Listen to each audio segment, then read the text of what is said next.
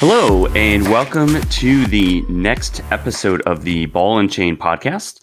This is episode four. I am Mark Thomas, your host, uh, co founder, and CEO of Zen Sports. This episode of Ball and Chain is brought to you by Zen Sports, which is the peer to peer mobile sports betting app where anybody can come in and create and accept sports bets with anyone else in the world without the need for a centralized bookmaker.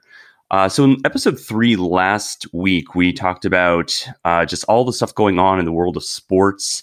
Uh, the fact that most of the leagues are not going on right now. Most of the major sports leagues do not have games going on right now whatsoever. All of the major sports leagues have either canceled or postponed their um, events until summertime 2020 or later. In some cases, like the Olympics, they postpone until 2021 altogether. And uh, in the sports betting world, this has completely, of course, impacted everybody because there's almost no sports to bet on whatsoever. So people are are having to resort to betting on very random sports leagues across the world. We had a customer who let us know that they were betting on Taiwanese basketball. Uh, we've had people tell us that they're betting on chess or marble racing. But uh, one of the things that hasn't really been talked about, but is really gaining a lot of steam here with the fact that people can't uh, have major sports leagues to bet on, can't really congregate in large arenas, is the proliferation of, of, of esports and betting on esports. And, and really, could esports be the saving grace that brings uh, sports together right now during this time where we don't have a lot of the major leagues going on, like NBA and Major League Baseball and NHL and so forth? And it, it just so happens, actually, uh, on a personal note, uh, Zen Sports, uh, you know, because we're a sports betting app, has to uh, kind of get with the times and make sure that we are uh, offering the types of things that people are going to bet on right now. So we're actually going to be launching esports for betting in a few weeks. That all being said, I personally don't know jack squat about uh, esports, and so I have brought in today Ari Fox, uh, the CEO of Casino Esport Conference, who is knows a lot more about esports than I do, and uh, is going to be able to answer a lot of my questions and everyone else's questions today uh, about exactly you know what esports is all about, how does it fit in with the overall sports betting landscape. You know, what is the future of esports, especially if people are confined to their homes and not able to go out uh, as easily or frequently to enjoy sports like we used to. Uh, maybe this is you know the future of sports. Maybe this is something that we're looking at in terms of uh, this is going to really ramp up as as people can't do the things that they're used to doing from a sports perspective. So uh, I'd like to welcome Ari Fox. Uh, thank you so much for joining us today, Ari. Uh, how are you doing today? Good, thanks, Mark. I'm happy to be here. Um, yeah, it's um, definitely um, we're sort of in a very strange time uh, right now with the world. you know, I, I don't in my lifetime ever recall baseball season being postponed or canceled other than like the strike or you know even when uh, i can remember when i was a little wee little child and thurman munson was in a, a plane accident. You know how detrimental that was for the for you know the the actual sport itself. But there's definitely things that are beyond our control that I think that uh, it uh, it changes the world in overnight, and you're looking at in you know people in your position where you you know you work in a lot in the sports betting world from conventional sports. It's um, it's a question of what do we what do we do now? Where do we go now? And uh, you know that that's a great question. Um, there's a lot of changes that need to be made and you know, though, unfortunately, in uh, in the background of sports wagering um, and from the gambling perspective, everything is slow to move unless it has to move, and now it has to move. Um, it was slow to move, but now it has to move. So, in order to survive, so that that's where we're at. Yeah, and and real quickly, anecdotally, I mean, the only two sports stoppages I ever was a part of uh, growing up were it was the uh, cancellation of the 1994 baseball season, Mm. And the actually, there was maybe one other delay to the start of, uh, I think, one of the late 80s or early 90s seasons. Uh, but the big one that sticks out, of course, is the 1994 uh, season that got canceled uh, midway through. And then the uh, NBA lockout shortened season where they only played 50 games in 1999 to 2000. Yeah. But both of those seasons uh, still had either half or the majority of games played. And they were really labor you know disagreements. They weren't uh, pandemic and world changing events that led us down this path. And i think you're spot on. This is uh, really uncharted territory for pretty much everybody and agree with you on the sports betting side that sports betting is definitely one of the legacy industries that is slow to change slow to innovate slow to move and uh, really is only going to be able really is only going to do so if they're forced if their hand is forced to and and you're definitely already starting to see that because right now there's almost literally no sports betting going on right now. Mm-hmm. And that is uh, billions and billions and billions of lost wagers and billions and billions of lost revenue. Well, um, I've, been, I've been, I've been, you know, before the pandemic, I've been preaching for the last, I don't know, six years to the gambling industry, to the wagering side of industry, esports, esports, esports, esports, esports. Um, and there's a lot of reasons why I was preaching that. We can get into it later, but you know, I've been I've been a big proponent of, you know, and I'm not a millennial. I'm a Gen Xer, which is the forgotten generation. Ah, same here. I am too. Yeah, but we've we're we're that generation though that, you know, we've we've been alone. I mean, like I was a latchkey kid. My mother worked when I got home at, and I was 10, 10 years old, I go home, I was by myself. So being home and isolating at home, even in those days, we didn't even have the internet. So, you know, we had to we had to use our imaginations to entertain ourselves. So, you know, I read an article recently, like, you know, Gen Xers are now getting all the all these accolades for being able to entertain themselves at home because I mean we grew up that way. Right. We, you know, no, we were home alone because that's that was the time when moms and dads were working. So we were by ourselves or with our brother or sister, somebody that was there that watched us or took care of us. But most of the time, we were always home. We didn't go anywhere. right. And I remember for my birthday, it was either 1988 and 1989. Uh, I got my first Nintendo uh, set. It was the 8 bit set. Yeah. And I was just hooked. And I, well, so actually taking a step back, even when I was like four or five years old, a kid in the neighborhood had the old Atari, uh, the original Atari, and uh, Pac Man and uh, Donkey Kong and all those games. And I just, I, I tried everything I could do to make an excuse to go over to his place and play. And I just was fascinated that you could be interacting with the TV, not just watching, but interacting with it and playing a game yeah. on the digital screen. I mean, it yeah. was crazy for the technology back in those days. Yeah, but um, it's funny how a pandemic changes things. I mean, I think a year and a half ago, two years, the World Health Organization came out and claimed that video gaming and gambling was addictive. Uh, now they just came out with an article that said that it's a, a, a special pastime that people should enjoy doing. yeah, yeah. Well, and I mean that's a whole separate topic in terms of you know what the experts think and how they change their minds so frequently. It's uh, I mean, I, a lot of it is is what they you know uh, you know intrinsically want or philosophically want their you know kids to do. You know, they don't want their kids playing video games, so they're gonna come out and say, "Oh, it's bad for you," right?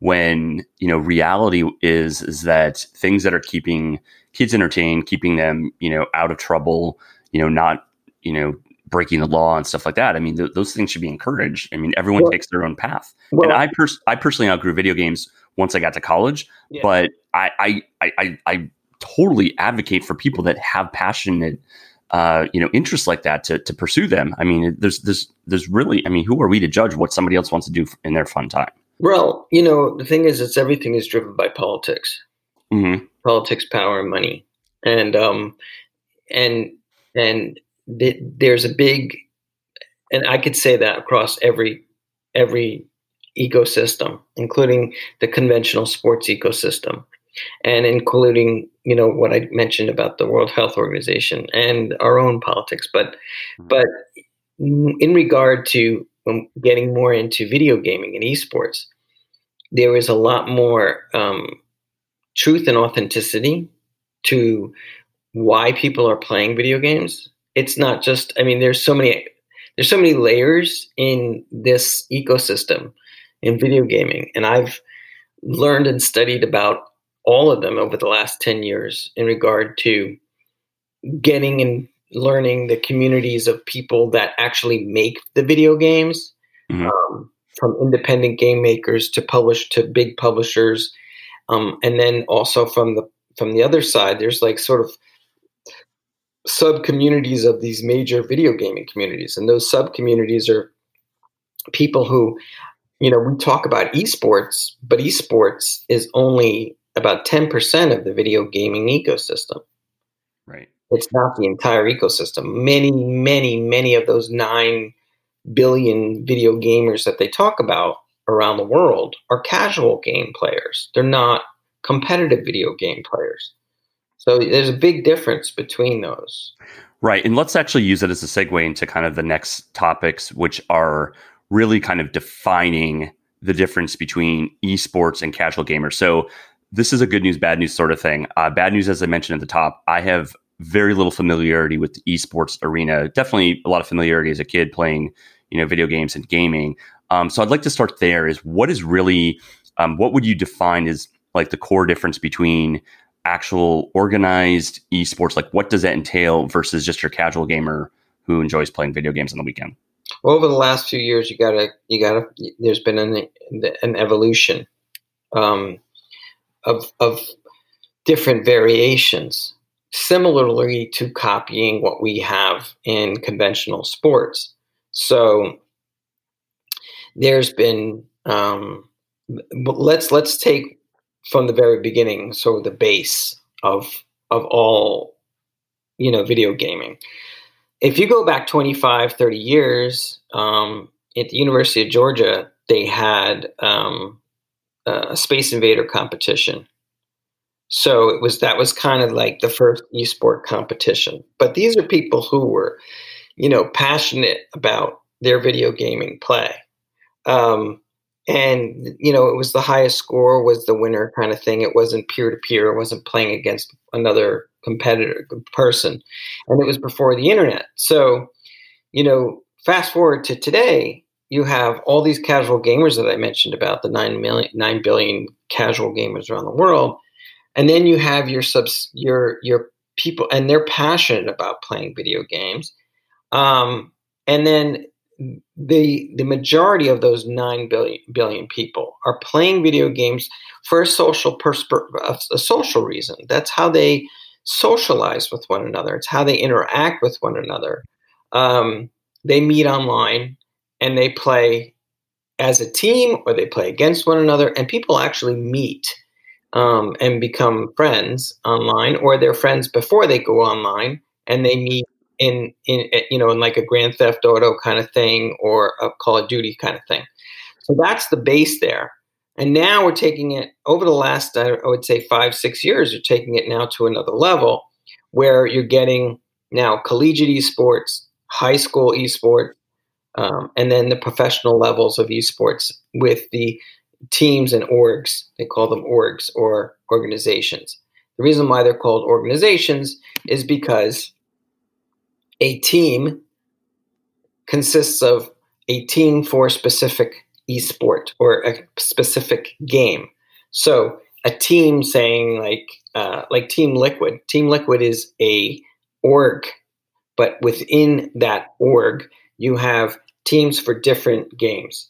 So you'll have a League of Legends team, you'll have a maybe a CS:GO team or, or Counter Strike team, you'll have a Call of Duty team, Rocket League team. So there's all these different games that are subsets of the organization that exists, and there's different organizations with different names. A hundred thieves, uh, you know, as I said, Team Liquid, uh, uh, NRG, which is out of uh, San Francisco. That's the actual org, but they're called the San Francisco Shock.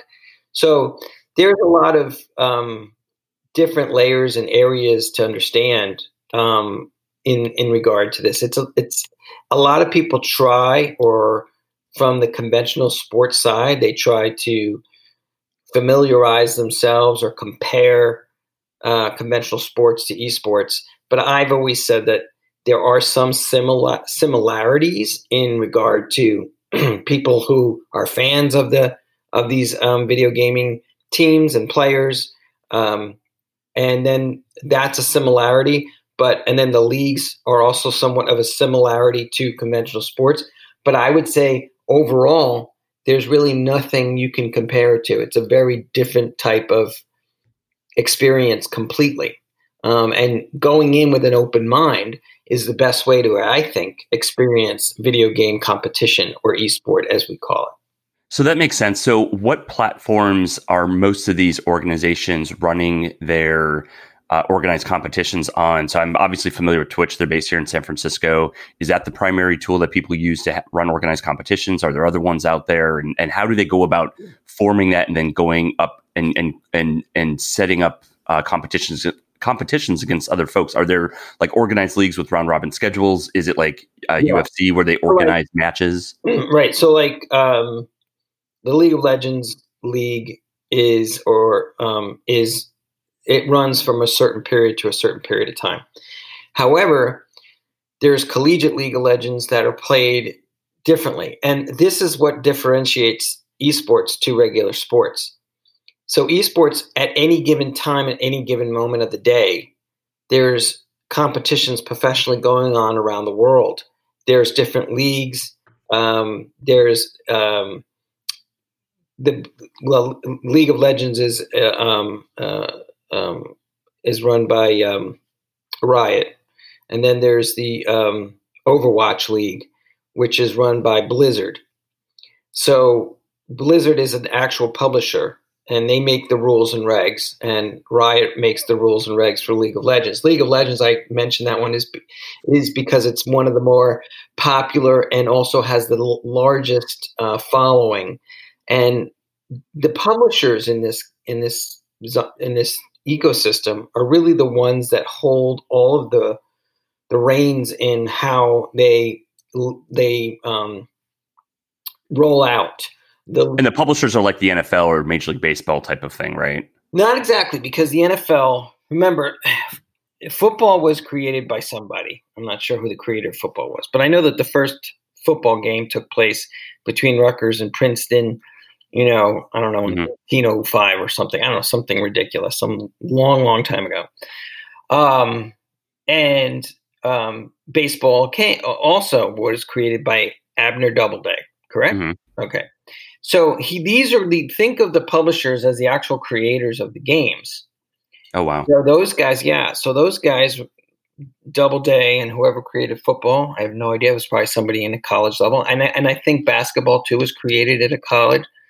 So think of those people who created the games from the very beginning. Now those are the publishers have that kind of rule. So they're not actually the NFL is actually a developed league of uh, uh, players that have representation, that have um, that have uh, unions, all of that stuff.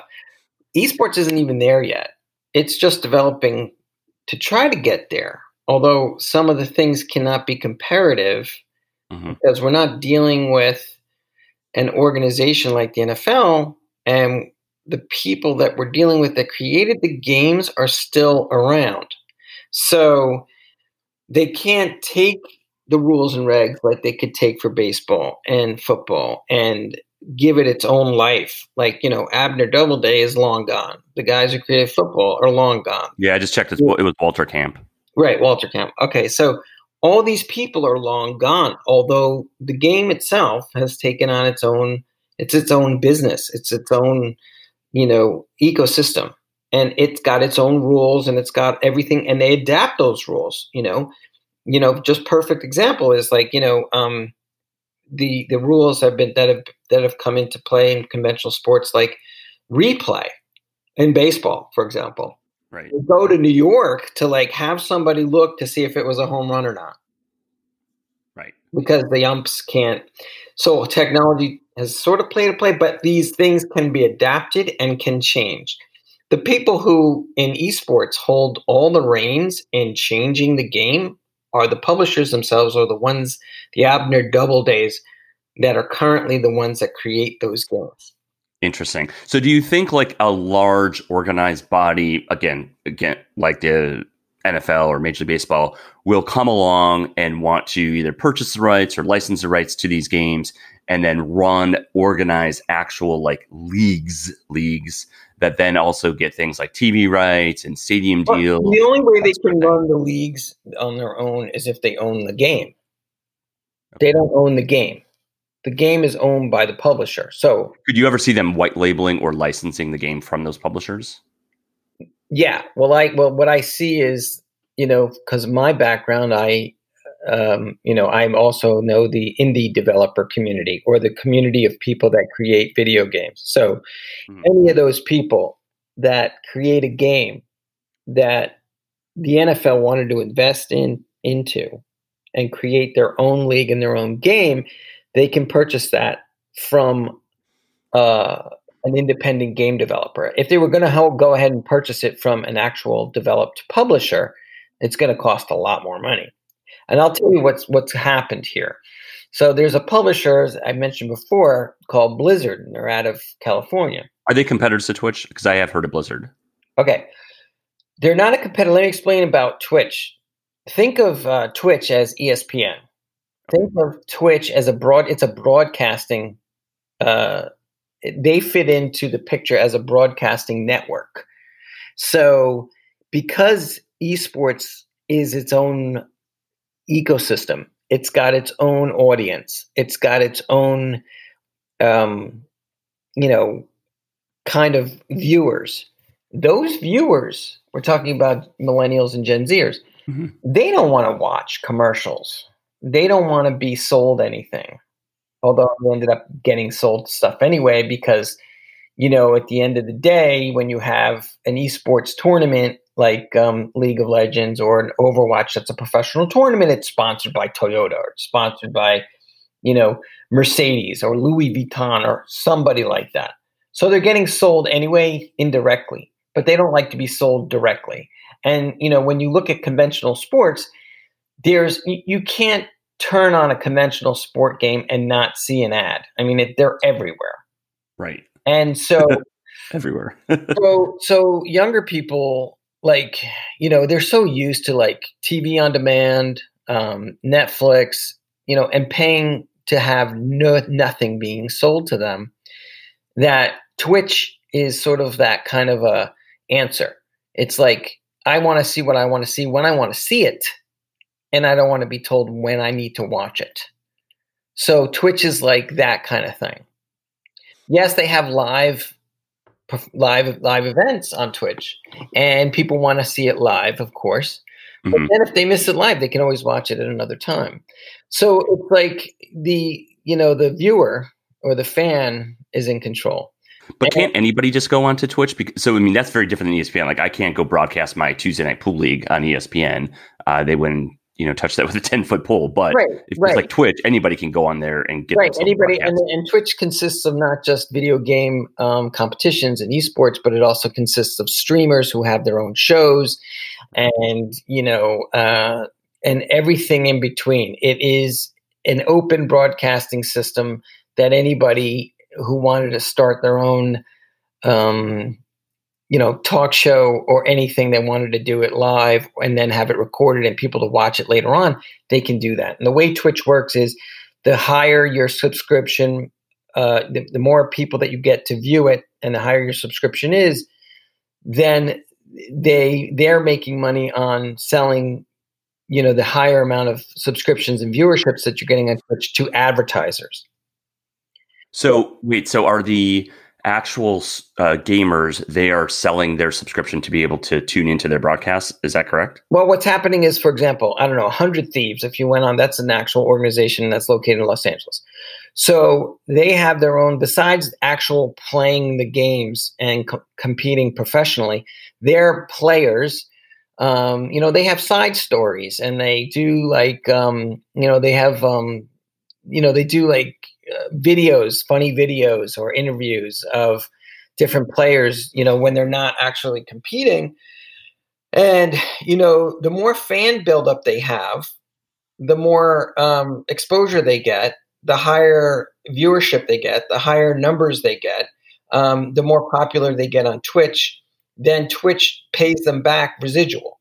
So, for example, if you get like you know you have like six million or seven million viewers on Twitch, then whatever um, Twitch is making on advertising because they do have ads. Like, so I was going to say, yeah, where do they fit in from the ad network perspective to yeah, be able so to? They, they they only can sell ads based on the amount of people that you're getting. So if you're getting a lot of people, that's what I'm trying to say. If you're getting a lot of people as a as a broadcaster or a sh- having a show on Twitch, um, then Twitch takes the amount of viewership and then says to like I don't know Pizza Hut, I have seven, eight million viewers for this guy's show on my channel. Do you want to advertise?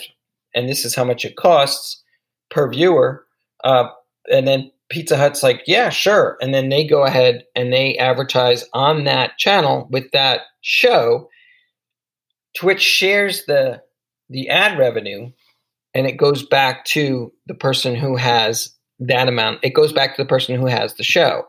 So instead of like making a show like they would on channel on any channel now like abc nbc or instead of like the new york yankees selling the rights of their uh, p- play to right. uh, abc or whatever whatever network it is someone or anyone can start their own channel or their own show on twitch build up the amount of people that are watching that channel, watching that show.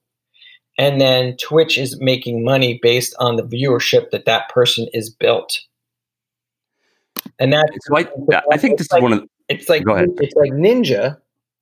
Ninja is a very popular um, player. He's not an actual esport professional. He doesn't play professional video games.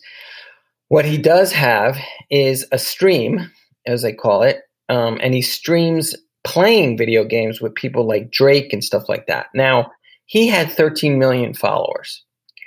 So Twitch was making a lot of money off of him, and he was making a lot of money from Twitch because he had X amount of followers. Drake was? Uh, no, Ninja. Oh, sorry. So Ninja was making like, I don't know, somewhere around $500,000 a month. Wow. I, am really fascinated by this this concept where basically anybody can become, uh, you know, a an influencer, star athlete, whatever you want to call it in esports. Whereas obviously in regular traditional sports, I mean the the the chances of becoming a, a superstar NBA player are, are are you know one in several million. Whereas here, it feels like everybody has a platform, everybody has a way to get noticed, and if you're you know, if you work hard, you're dedicated, you're willing to put yourself out there, it it feels and, and you're good at marketing and you're just even in general just kind of maybe a smart business person, you can really, really um, you know, make a name for yourself, make a lot of money and have a lot of have, have a big audience and a big following if you know how to like work all the angles and use the platforms to your advantage. Well, it's easier said than done. I mean, someone like Ninja had I mean, the guy's playing 12 to 13 hours a day. Okay. On online. Talking to it, you know, talking to his audience. And that's the other difference between esports and conventional sports. In esports, the players themselves that have their fans interact with them directly, even play video games with them directly. Um, you know, for fun when they're not playing professionally. So and get to know them. They get to pe- the actual fans get to know these players intimately, like everything about them. And they spend, you know, 10, 15 hours a day practicing or scrimmaging, sometimes with their fans, sometimes with other professional players. And it's a, it's enormous dedication. It's a lot of work. It's a lot of um, patience. I mean, guy like Ninja who who made a name for himself, you really have to have the right mix. And speaking of mix, he went from Twitch and then jumped to Mixer. Mixer is another streaming channel that's owned by Microsoft. And that was a huge, like, you know, uh, a big uh, coup against Twitch. because they lost a major uh, I think I heard about. I think I heard about that, and I just am checking on Ninja. He's got 5.6 million followers on Twitter. Yeah, something that's, crazy. So, I mean, that's more than most. I, I don't know. I, maybe LeBron has more, uh, but very few professional athletes have that many followers. right, and but he's not even a professional video game player.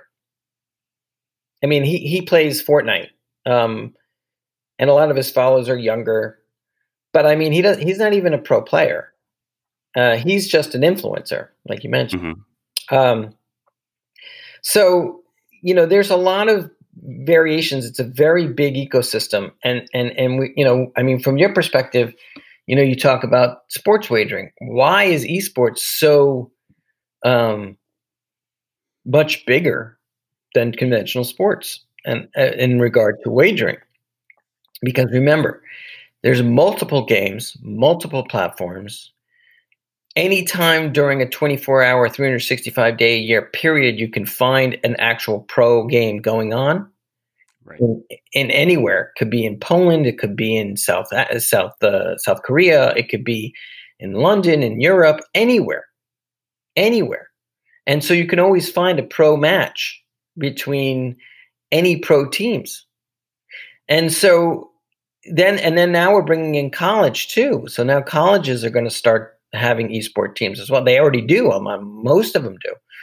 Um, so there's an enormous um, you know um, a huge uh, sort of uprising that creates another um, place where people can create bets. But i think the barrier to entry is that the punters that like like like yourself with this you know you they're not familiar with the rules the regs the the Right. statistics and um i always said and recently this just happened because we're in this horrible pandemic which i'm pulling my hair out and going crazy but you know Yeah, um we all are.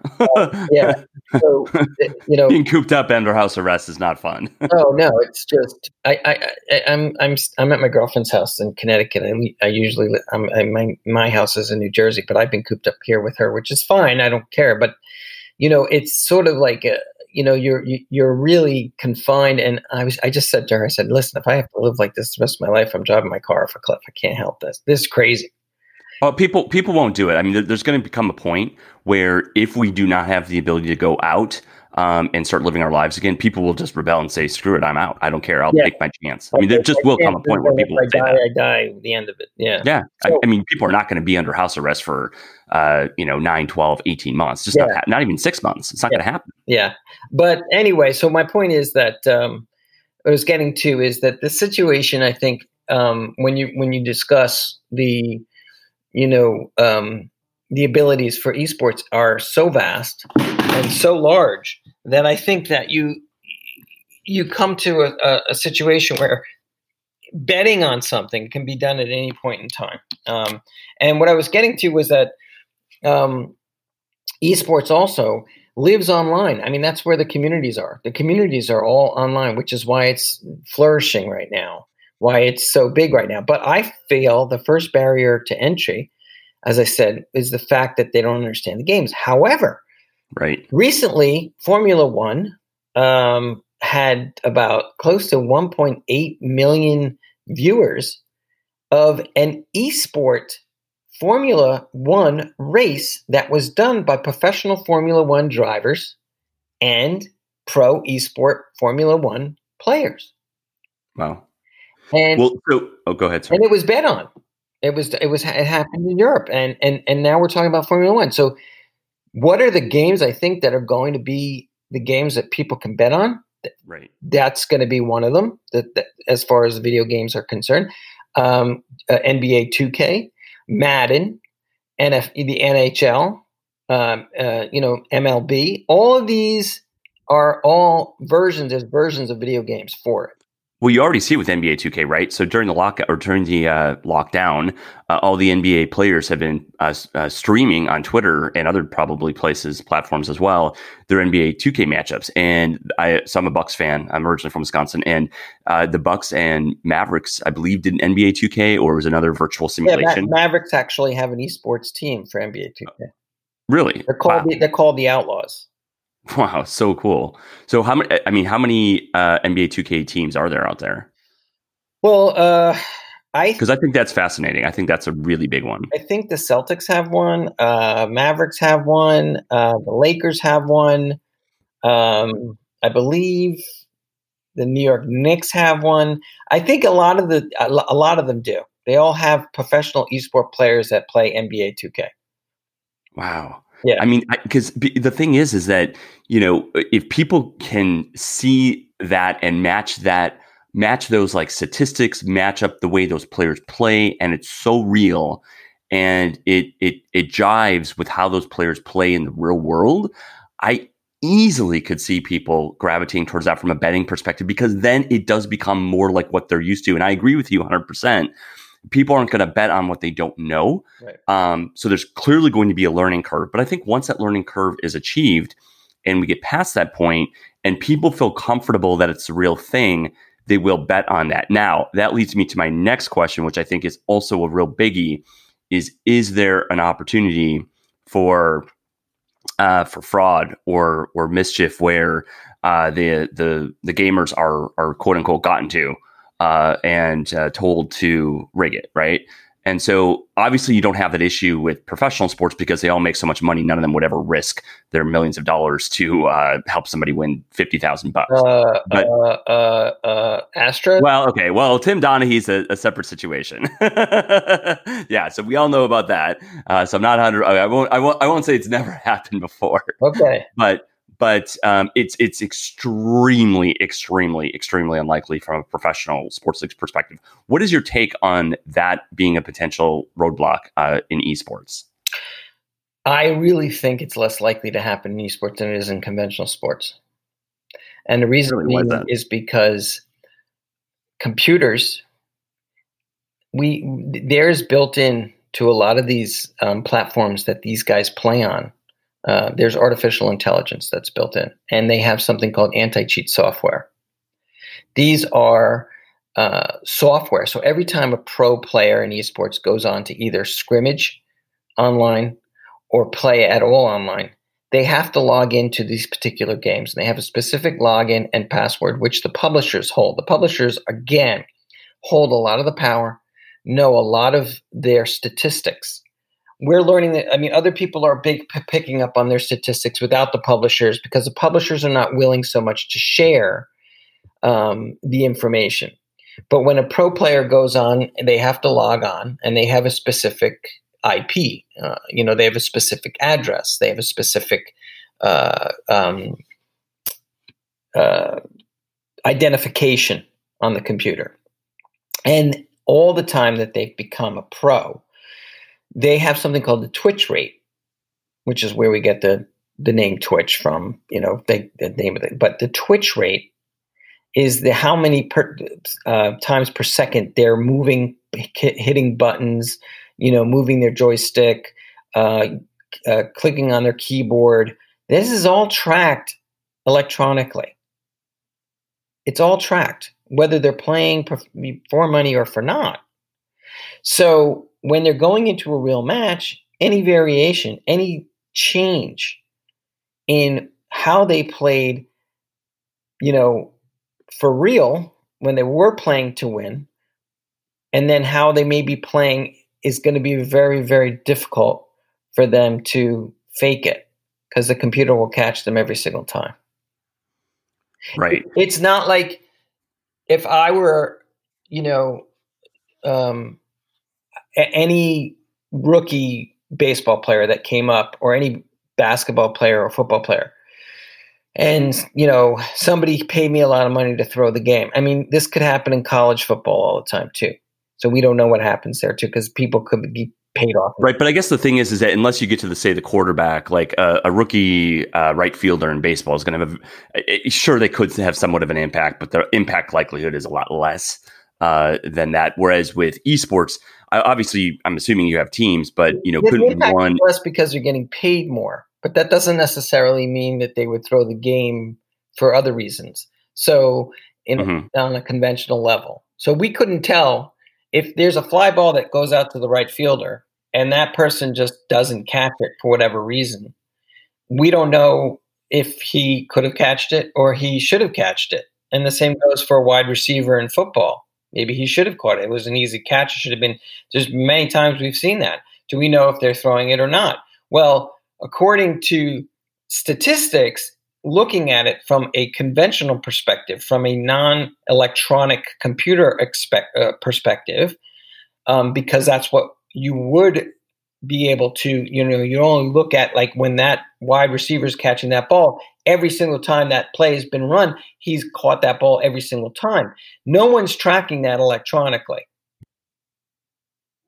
Right. That's only tracked based on the actual play of that person. So in in esports, everything is tracked electronically. So there's okay. almost like an, an electronic imprint. Got it.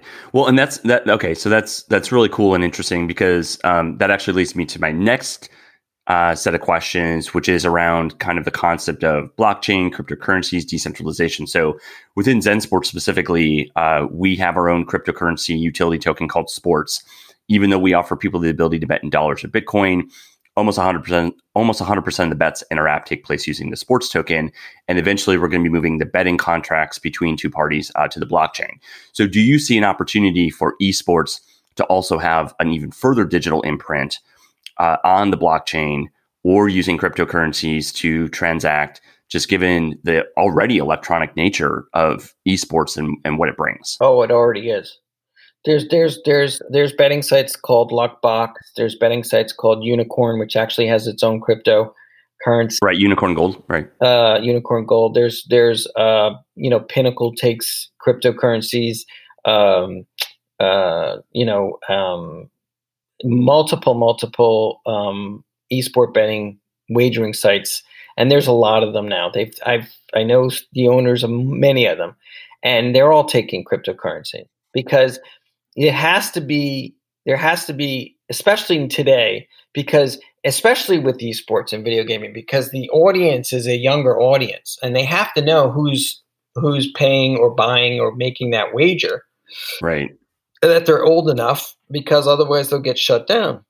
There's no paper tickets. right. I mean, the truth of the matter is, it's like you know, if you're getting a a a casino or gambling license from the Isle of Man, which is the the the world world um, uh, top um, license to get if you're going to get a wagering license, um, they're not going to put their stamp um, whatever you're doing um, uh, lightly. They're not going to give you their stamp of approval if they if they don't approve of what you're doing. If you don't have certain regulations involved. You, so cryptocurrency is one way to make sure that the person making that wager is the person that they're a person of age for that particular bet that's wagered. And then there's other things that you know. There's verification software that's in play. You know, a lot of the a lot of these websites, these wagering websites, they want to be accountable because if they're going to get involved in esports, you know esports has a very young audience. Now, it depends on the game, particularly though. For like a, a game like Counter Strike, which is big in Europe, um, that has an older demographic. And of course, you know, then you look at a, a, a game like Fortnite. Fortnite has a younger demographic. Now, there are older people that play Fortnite that are 21 or older or 18 or older, depending on what the age of wagering is. But the majority of the demographic of that particular game are probably 18 and younger. So they wouldn't, you couldn't really bet on Fortnite. You won't find a lot of ways that you can wager on Fortnite. Right. And so that actually probably uh, leads me to my uh, second to last question, which is um, what do you feel is going to be the real impetus for esports taking off from a betting perspective? Is it what you mentioned before, which is just getting more information out there so people feel more comfortable with uh, how it works and what the likelihood of certain outcomes are and statistics? Or, uh, I mean, for example, you have a black swan event like we have right now with coronavirus, uh, keeping people at home, wanting to do that. What do you see as the next step to getting people really actively excited and interested in betting on esports? Well, let me ask you this, Mark, for a perfect example when a punter wants to bet on football or soccer or any sport of conventionality, how do they know the rules? It's just something that they probably grew up with, right? Right. Well, they grew up with it, or maybe they played it, or they've watched it and then they understood it because they watched it. I mean, nobody's going to bet on a football game if they don't understand the rules. And that can happen whereas they either played it as a with a bunch of friends when they were a kid, or they played it in high school or college, or they watched it and someone told them the rules, their father or whomever. So my suggestion is is that if you want to bet on esports and you have a nephew or a, uh, a younger person in your life that you can talk to, it's now time for the older generations to go to the younger generations and those younger generations to to explain to the old generation how that game works. What are the rules and regulations for the for that game? And that's the only way I think people are going to learn. Go into a room with your son, with your daughter, with your you know uh, nephew or your friend's kid, and sit down and watch them play a video game and ask them questions. So that's I think the only way anyone's really going to learn. Yeah, I mean, my my dad took me in the backyard and we you know played baseball and uh, he got me excited into watching uh, football exactly. and basketball, and, and it's passed run, on from generation to generation. And that's why you run this because you're, right. you're, passionate, you're passionate about about sports, conventional sports, and I think when people start to open their minds up and go in with an open mind about the different games, they'll also become more passionate about the video games and esports. And that's why, you know, um, I'm uh, from a from a from a fifty thousand foot, well, actually not like a five thousand foot perspective. That's why I run my conference. It's a business to business event that teaches um, executives um, from every aspect of um, uh, from sports wagering to casino ownership to gambling to everything in between and anyone that just wants to offer a different mode of entertainment. They come to my event in vegas um, which now is going to be in september but it's you know the casino esport conference is there to educate for those who not only went in and sat down with their younger person that they know of to learn about the video games but also then to figure out all of the different you know legalities behind it what are different states doing in regard to esports and how is that being developed and i think this year more than any other year is going to be much more uh, bigger than every year that we've ever had because it's it's now something on everyone's radar yeah, I'm glad you brought this up because that was going to be the, the thing I wanted to wrap up with here is is your conference. So the Casino Esport Conference, CEC. Uh, what's the website again? It's ceconf.com. Perfect. And and so yeah, that was going to be my question is is do you th- foresee like an entire um, I don't want to call it attitude shift, but an entire new outlook by those attendees, by the casinos, by the sports books, and those that are in attendance to really, really embrace esports at this upcoming year compared to the other years in the in the past that you've run it? Um, yes, um, majorly at this point. So you have companies like William Hill, um, Betfred, um, SBTech, all these different old school wagering, uh, sports wagering companies that now are looking. I mean, they're losing billions of dollars every day. And in order for them to be able to pivot on a dime, they're going to have to start instituting video game competition, esports, on their platforms. Because if they don't do that, then God forbid something else like this happens again what are they going to do? Exactly. They'll, they'll be losing uh, so, dollars. Yeah, and I mean that's that's exactly the problem right now is that all these sports books and all these casinos are, are shut down, making nothing. If mm-hmm. theoretically they had been ready for this, and you know we all we all learn we all are learning in real time as we go through this, you know what to be prepared for next time. Uh, they would they would be ready and prepared and would be able to be accepting bets. Well, so they said failure is a is failure is a mode to to um, you know change the way you're going to do things in the future. It's how we learn. Um, but again, I've been preaching.